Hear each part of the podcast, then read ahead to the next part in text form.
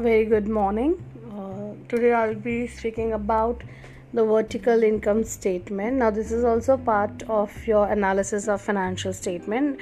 Before we had uh, learned about the vertical format of balance sheet, and today I'm going to forward you the income statement, which is also in vertical form. Uh, now, the reason why you need to know this is because the company accounts are presented in this format only and the tools of evaluation which i had uh, already discussed in first unit uh, subtopic accounting ratio i'll just repeat myself that there were four tools of evaluation of financial statement that we had to learn.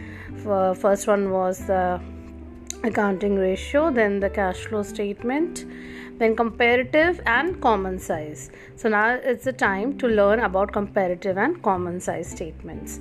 Now comparative and common size statements can be in balance sheet form or in the income form. That is the reason i have given you the format of the same. Comparative when we say comparative statement it understands or compares okay the company's performance with other companies in the industry or the company's performance over a period of time. So the format is the left hand side of the format remains the same whether it's balance sheet or the income statement. But the right hand side the first column will be the base year which is nothing but the previous year. Then you will have the current year. Then you will have absolute change. Now absolute change would be the difference between the current year and the previous year. And then we have the percentage change. The formula to calculate percentage change is the current year uh, the uh, absolute change divided by the base year figure into 100 that is what we have to do and then we can verify or compare the data between two companies or maybe a company and different years.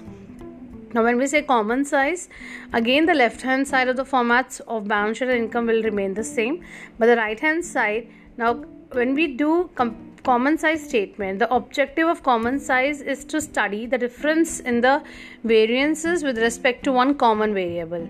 Like for example if it's a common size balance sheet so everything every item in the balance sheet will be compared with the total funds employed in the organization. And if it's an income statement everything will be studied with respect to the revenue from operations okay so i hope everyone is clear and you'll be more clear uh, clear in your understanding uh, after seeing the format of the same. Thank you.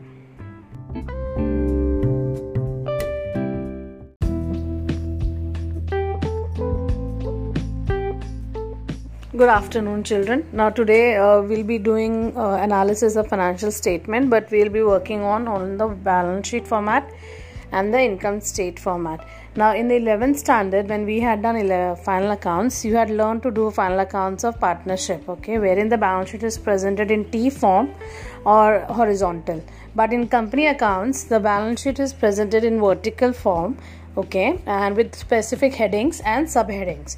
So, in this part of the unit, you will be learning about the format of balance sheet with the sub, uh, subsequent headings and subheadings. So I'll be sending you the format. I'll be sending you the headings and subheadings which I expect you to memorize because a 3-4 mark question comes on headings or subheadings or maybe the format of the balance sheet.